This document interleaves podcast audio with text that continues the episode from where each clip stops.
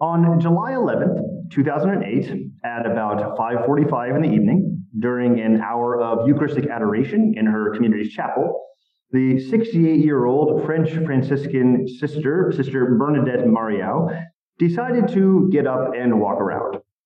Now, people have different sensitivities about posture and distractions during adoration, but this was not simply a religious trying to stay awake or distracting her sisters. For over 30 years, Sister Bernadette had suffered debilitating pain that first prevented her from practicing as a nurse and progressed into neurological problems that left her wheelchair bound with a spinal neurotransmitter, uh, a, a, persistent prescription for morphine, sphincter dysfunction, a rigid cervical lumbar corset that she always wore, and finally, an equinus contracture of her left foot that required a permanent split, uh, preventing her from being able to walk and, and, and leaving her in a wheelchair for decades. According to Sister Bernadette, she was at that moment reflecting on a blessing of the sick that she had received on her trips to the Marian shrine at Lourdes a few days before. At that, and at that very time of day, the, the daily Eucharistic procession was taking place. She recalls feeling an unusual feeling of calm and warmth spreading throughout her body, and an inner voice asked her to remove all of her medical aids and splints. Her foot had returned to its normal position and was mobile for the first time in, in, in years. And she was immediately able to stand up and walk around with no pain. She stopped taking her neurostimulation and pain medication without any of the usual withdrawal from any of these medications. Over the next few years, she underwent numerous medical examinations, and her case was reviewed by, by many medical professionals, both believers and non believers alike, uh, and was discussed at three separate meetings of the International Medical Commission of Lourdes in 2009, 2013, and 2016. On November 18th of 2016, the commission declared that the unforeseen, instantaneous, complete, and lasting healing of Sister Bernadette was an unexplained healing within our current limits of scientific knowledge. On February 11th, the bishop of her diocese, uh, in uh, February 11th of the next year, 2017, the bishop of her diocese in Beauvais, France, declared the healing to be of a miraculous nature, a divine sign obtained through the intercession of the Blessed Virgin Mary, Our Lady of Lourdes. Her cure and the 69 other cures that have been proclaimed miraculous uh, related to the, Shrine of Our Lady of Lourdes began as simply one more of more than 7,000 cures that have been reported to this medical bureau at the Sanctuary of Lourdes since the mid 19th century. Uh, while all of these thousands of cases are marvelous each in their own way, only this small fraction survived the many stages of extensive investigation, both medical and ecclesial, so as to eventually be considered unexplained according to current scientific knowledge by the Lourdes International Medical Committee, and finally pronounced miraculous by the Bishop of the Queer Pilgrim. It might seem incongruous to many common conceptions of the relationship between faith and science that a site of religious pilgrimage would have a dedicated medical bureau with a procedure for the scientific study of purportedly miraculous cures. Really, it's perfectly reasonable.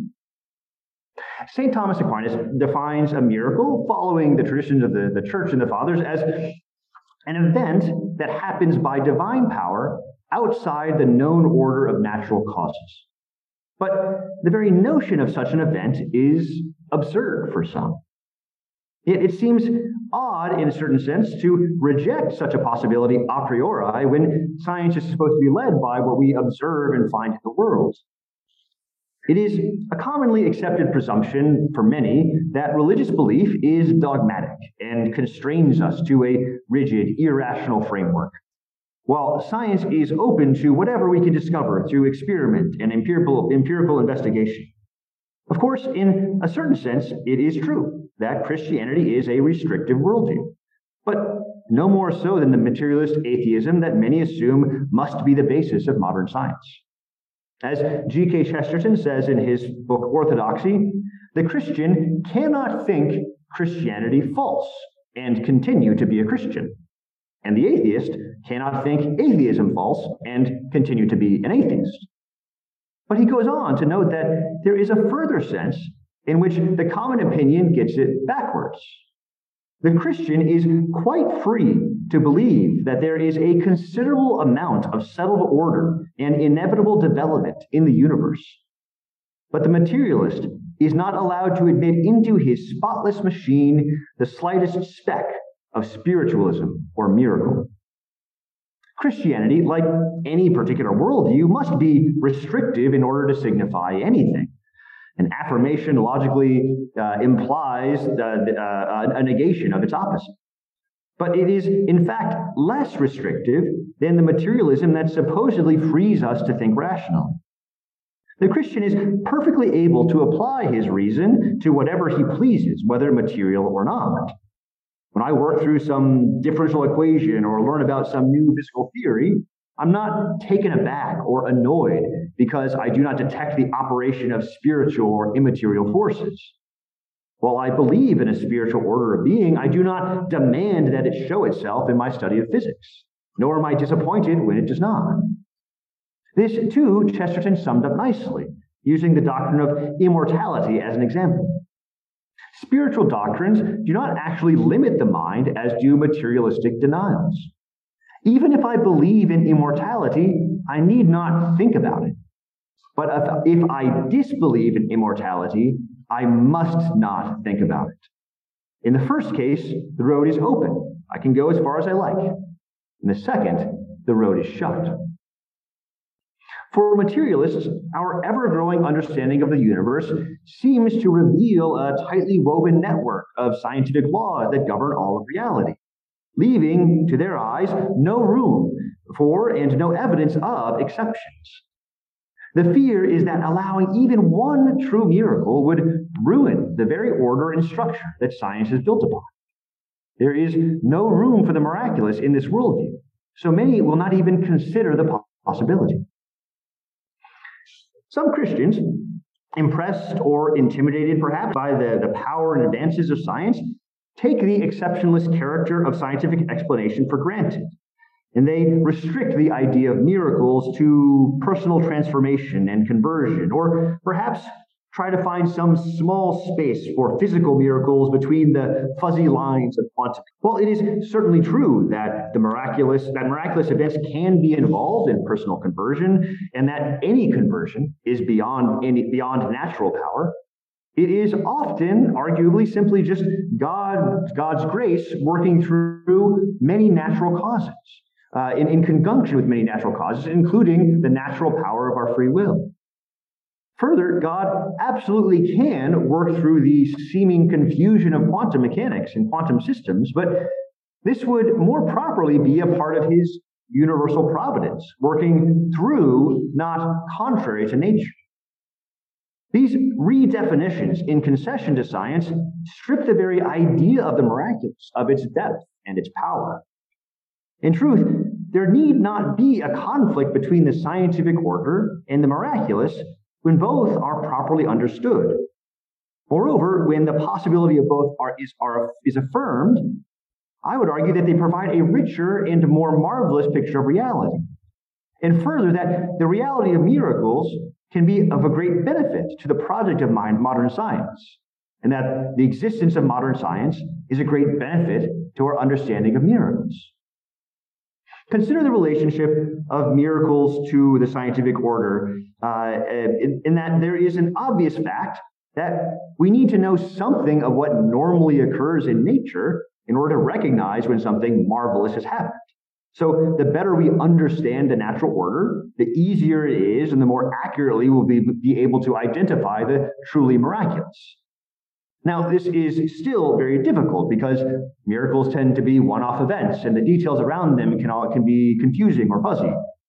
In fact, the Catholic Church has set up a fairly stringent set of guidelines for the sorts of events that it is willing to officially declare miraculous. The particulars of the process have changed over time, but broadly speaking, a cure must be complete and permanent from some serious illness, which is incurable by medical means. And the cure must be sudden or instantaneous. Of course, this is not to say that if something falls short of these stringent standards, it is simply normal or mundane. Uh, but it is the church's way of setting a standard, and a very high one at that, before it, is, it will publicly affirm that an extraordinary or miraculous cure has happened.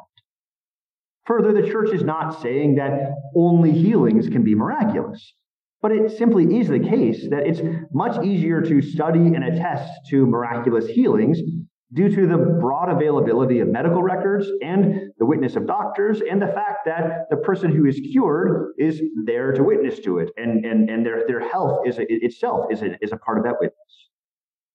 There are certainly cases of other cures that I would argue are clearly miraculous, but did not quite meet the standards set forth by the church, perhaps not as lasting or as permanent or simply maybe not even reported for uh, or and reviewed for, for various reasons.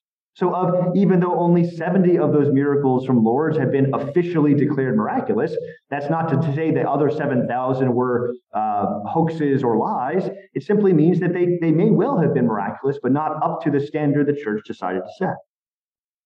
On the other hand, uh, and with these caveats and details, it's also important to understand that oh, sorry. Uh, and then there are also certainly cases of other kinds of events that are not cure, of miraculous events that are not cures. Eyewitness accounts of very clearly miraculous events but that do not leave any sort of lasting record or reviewable history that can be gone over and attested to in the way that medical healings can.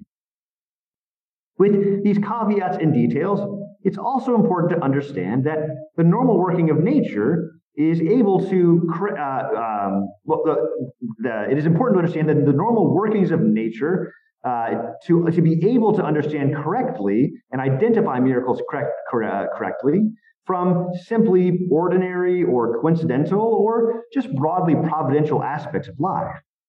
But on the other hand, the existence of miracles, if they, uh, given, the, given the fact that miracles happen, by definition, this makes a necessary limit to the power of what science, as the study of natural powers, uh, is able to explain in the in the world. That there are at least some events that are not do not fit into the paradigm of modern science.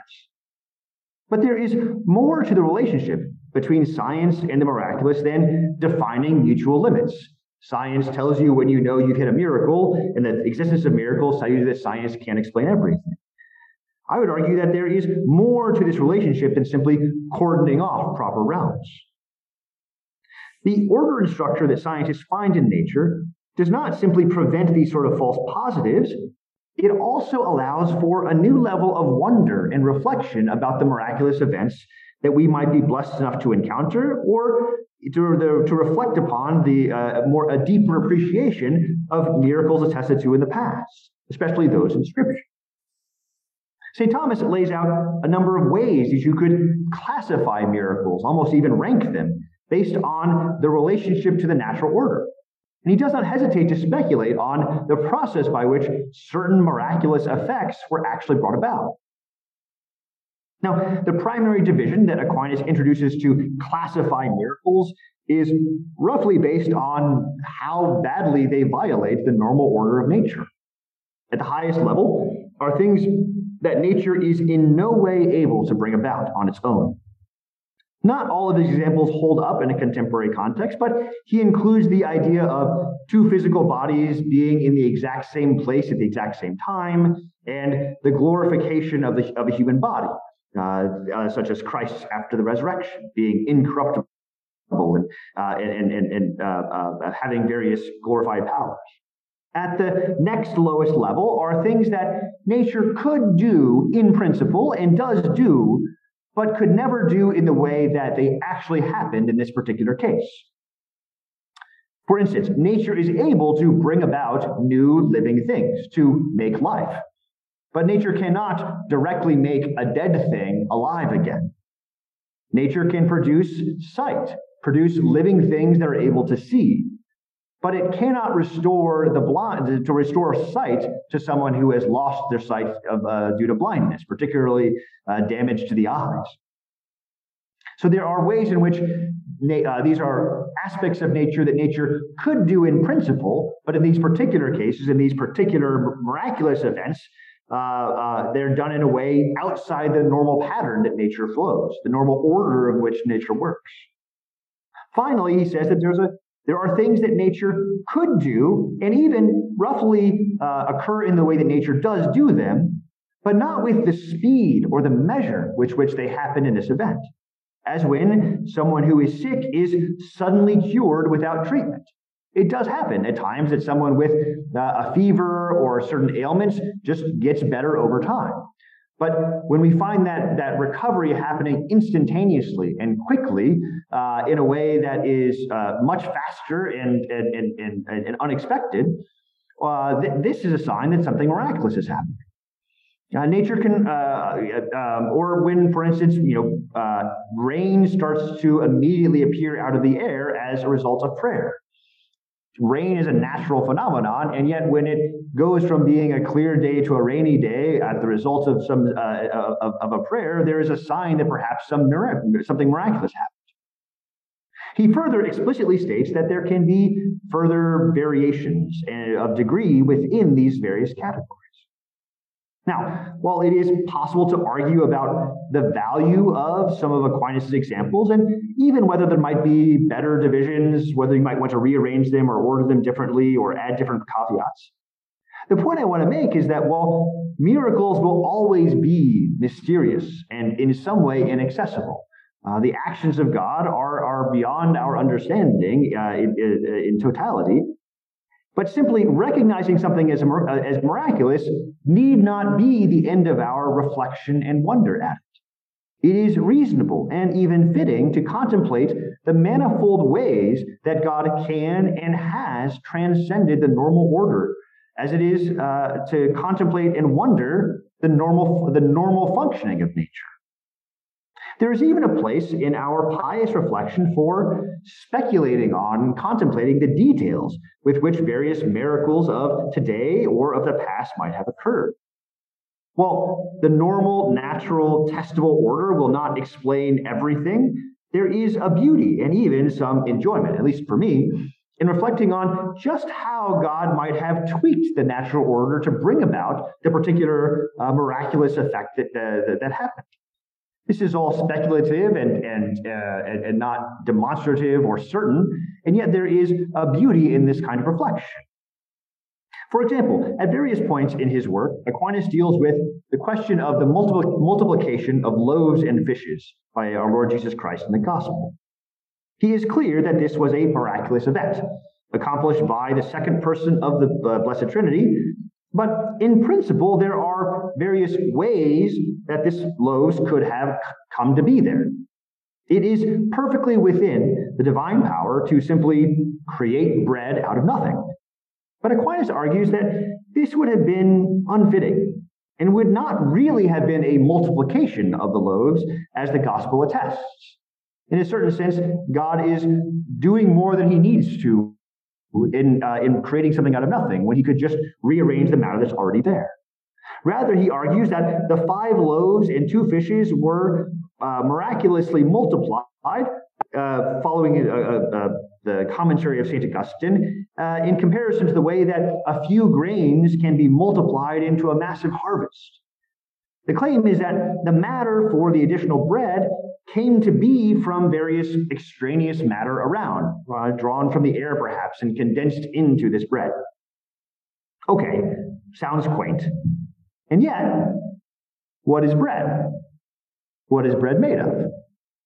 Bread is a complicated combination of starches and fats and sugar and water, various complicated organic molecules that are almost entirely various combinations of carbon, hydrogen, oxygen, and a little bit of nitrogen. And a few other things might mixed in there depending on the kind of bread. Now, what do we find in our atmosphere?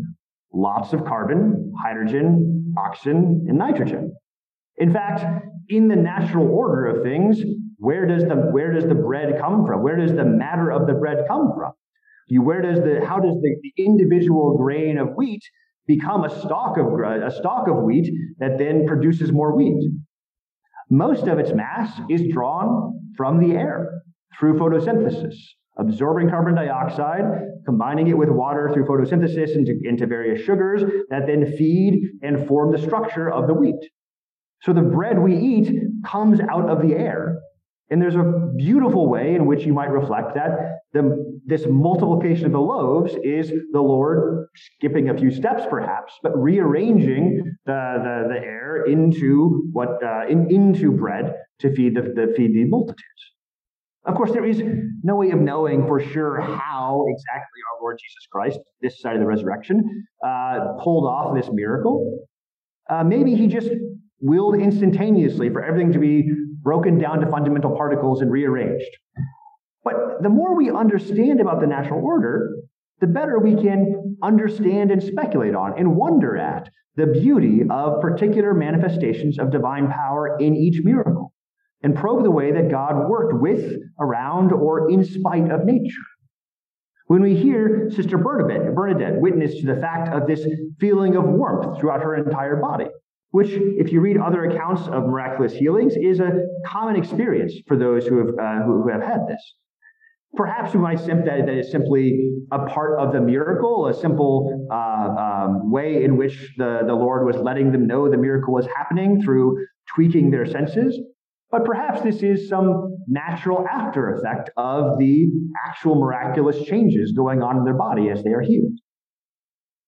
There's a way in which there, we can uh, we don't need these these, these extra sort of uh, additional reflections to have a, a, wonder at the miracle, and yet they can deepen our appreciation and, and wonder at the glory and beauty of what the Lord is doing in miracles. Now, from the other perspective, from the side of science, how is it that miracles might be an aid or a help to what is going on in uh, to, to what goes on in the sciences? Now, we need to be careful here, right? Because it's not, I'm not at all making a claim that because miracles happens, uh, we need to change the very process by which we talk about and do uh, modern, uh, do, uh, um, uh, do science and, and, and, our experimentation and study of it. I mean, just because it is true that miracles happens, you should still fail your chemistry lab if you invoke miracles to explain why you got a 500% yield in some experiment. Rather, the existence of miracles, like other philosophical or theological truths, the reality of free will, the truth of the incarnation, can provide a bit of guidance or correction away from conceptions of science and its results that are problematic and, and I would argue false. For instance, since the advent of quantum mechanics, most scientists don't believe that the physical universe is the perfectly deterministic machine of classical physics, kind of uh, referenced in, in, a certain way by G.K. Chesterton. Although some still push for some more nuanced type of such a strong determinism. But if the world were so tightly knit that changing any one piece uh, or trying to remove one piece would require putting back a piece almost exactly like it, or that changing one little piece would necessarily involve changing the pieces around it and the pieces around that and the pieces around that. There's an argument to be said that any localized miracle would involve a change in the entire structure of the universe as a whole. In a sense, one miraculous event would lead to a rearrangement of a large portion, if not all, of the universe.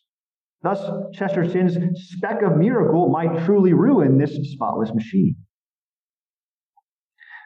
Now, uh, but even without determinism, there are certain conceptions of the roles of the laws of nature and the laws of physics, certain conceptions of the mathematical structure of that underlie modern science that would imply that a singular miraculous event would lead to a breakdown of the natural order, or at least uh, a, re- uh, a, a restarting in some ways of the natural order.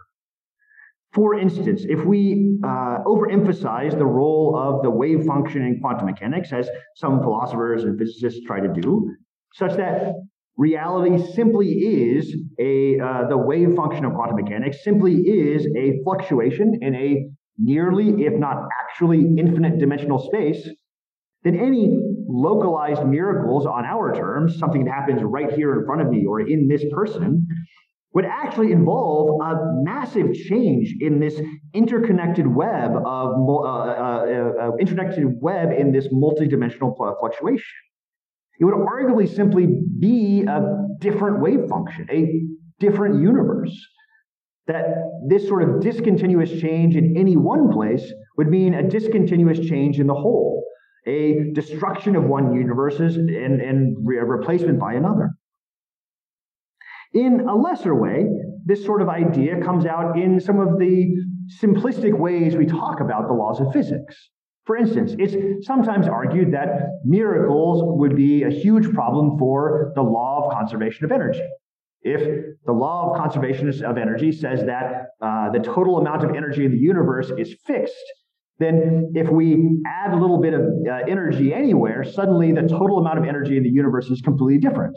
And suddenly the very structure of our universe as a whole, the amount of energy there has changed arguably leading to a, a different universe with different rules and organization. This is, again, I think, an overemphasis on the, the role that the laws and, and the mathematical equations have as this whole structure.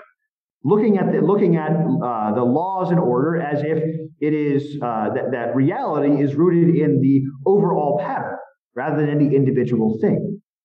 If we focus on the law of conservation of energy as this overarching claim about reality, such that it is impossible for energy to be created or destroyed, it seems to be that any miraculous event, which would arguably require at least some sort of tweak, tweaking of, of energy, uh, would involve a complete change of the structure of the, of the universe as a whole. On the other hand, if we have a more realistic, I would argue, and historical understanding of what the law of conservation of energy is, that for a contained uh, that for, for a, um, a, a closed system uh, uh, that in a closed in a closed system energy uh, uh, uh, energy will be will be conserved in any process that while we can expand that to larger and larger concepts that we don't actually know what it would even mean to talk about the energy of the universe as a whole, or to try to expand that beyond uh, the, the scope of which we were able to experiment and observe these things. If we focus instead of the uh, in, if, instead of focusing on the large scale structure of the universe, instead of focusing on the laws as they apply to the universe as a whole, and think of the laws and the, the, the, the, patterns that we find in science as patterns of the uh, interaction of individual things, of individual objects, of individual creatures, then we see that the, that a miraculous event in a localized place affecting this thing or that thing will, yes, have repercussions and ramifications on the things around it. And yet, will not suddenly create a, a new universe or a different universe or a different structure but that the things around it will simply react to this new presence uh, in, in, uh, in accordance with the natural pattern. And that it is within God's power to maintain this in an orderly and a beautiful way, such that the miracle makes evident what it is that he is trying to make evident.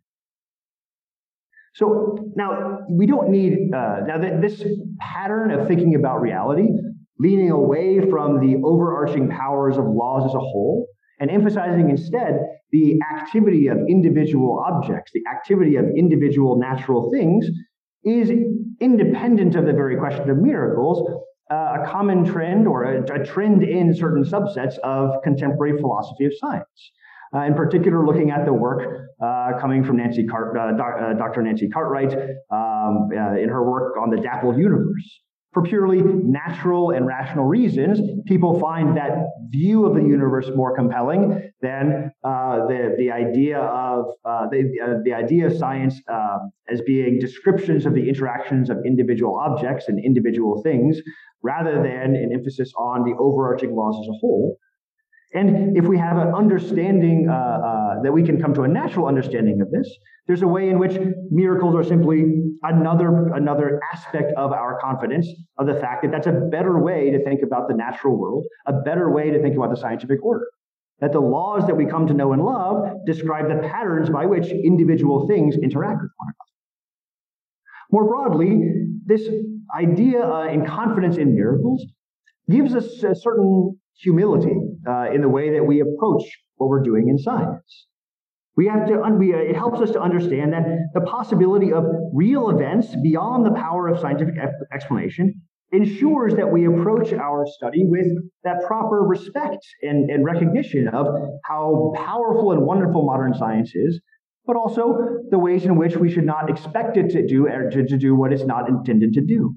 It need not and should not change the fact that we hope to find marvelous order and structure in, the, uh, in nature, but it prevents us from falsely claiming too much. Now, this is not to claim that we're looking for holes in our explanations, but that the very order that we discover itself can be uh, something that points beyond the purely physical and eventually to the God who created the natural order in the first place. Now, all this talk about miracles in the natural order, uh, there's an important caveat to have in this conversation. Uh, uh, it's an important caveat to add to this conversation. When we think about miracles versus the natural order, it might be tempting to think that miracles are the time when God is working, and the natural order is the time when God is not working. There, is a temp- there can be a temptation and a very common temptation to assume that when natural laws, when the natural scientific understanding of the world is working correctly, we don't need to talk about God, and God is nowhere to be seen. For Aquinas, this is completely backwards. That there is absolutely nothing that happens that is outside of the power of God's activity. That the very order and structure that we find in nature, the beauty that we love about the, the order and structure of nature, requires and calls out for an explanation and is uh, that is it is created and maintained through the constant activity of God uh, in this natural order. There is a way in which uh, we, we, can, we can flip our understanding of the relationship between miracles and God's power. For humans, we look at a miracle and we presume this miracle must be some absurdly difficult thing to pull off. We understand the natural world. We understand the physical world, and we're able to use and, and manipulate it to, for our ends and for our purposes. When we see something like the miraculous healing of St. Bernadette or, or Sister Bernadette, uh, some other miraculous healing, or uh, a, a miracle like the multiplication of loaves and fishes, to us it seems difficult and impossible because in because for us by our powers by what we know of nature it is impossible but for god it's actually the reverse the miracle is actually easier for god than the natural order God, in fact, in a certain sense, has to constrain his power and limit the way he acts in the way that he maintains and uh, orders the natural world. God has deigned to create the natural world with a particular order, and and for most of uh, for, for the, the, the, normal ordering of that and normal working out of that natural order, God works through the limits he has imposed in that natural world that he uses secondary causality, that he uses natural instruments to bring about his designs. He uses the natural processes of nature, the natural human interactions of our lives, to bring about what he intends by his divine providence. That God limits himself in some ways by the way that he uses these natural things in the normal ordering, uh, uh, uh, in the normal, uh, the normal, in normal activity.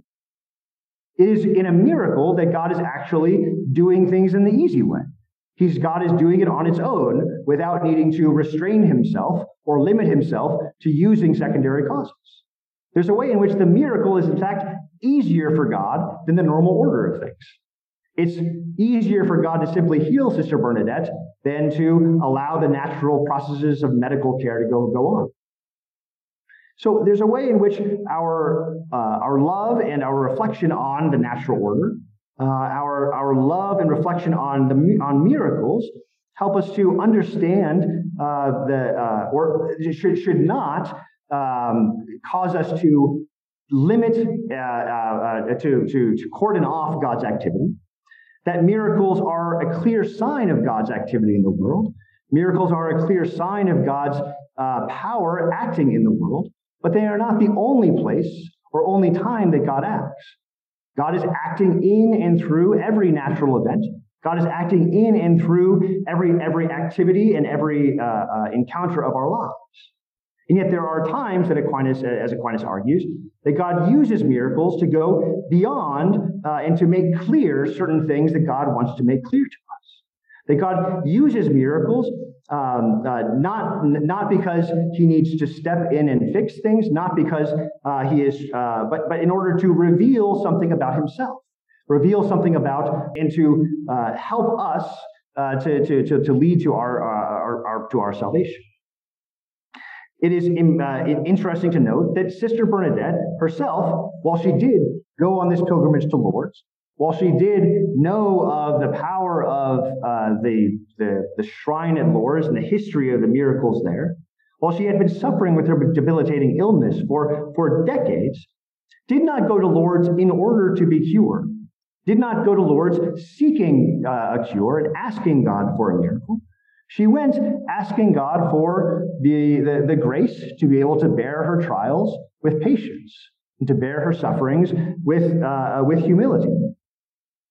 And yet, the Lord has used her and used her healing, like He has used the healings of so many other people, for their own salvation and the salvation of others, to make known His power and to reveal the truths of His, uh, of, uh, of his love and care for us in the world. And so, uh, in conclusion, I just want to uh, in, uh, I want to say that when we consider the truths of a miracle, when we consider the truths of miracles in the context of modern science, they are not something that we need to shy away from. Miracles are not something that we need to uh, pretend and, and avoid in conversation. They may not be, uh, we, we need not include them in every conversation about the natural world, but they are a powerful support to our understanding of who God is and how he acts in the world.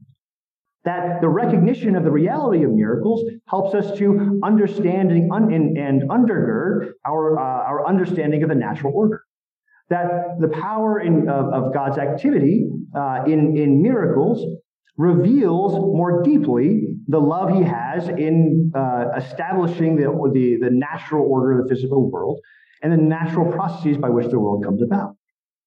And to reflect that, uh, at times the Lord uh, is able to use the natural order, to use the providential order of uh, the, the, the, natural world and our human interactions to bring about his, uh, uh, um, to, to bring about his will uh, and to bring about our good. And yet there are times where in his love, he deigns to go beyond that, to break in and open our minds to his love and his power in a way that is, at least for those who witness it, undeniable.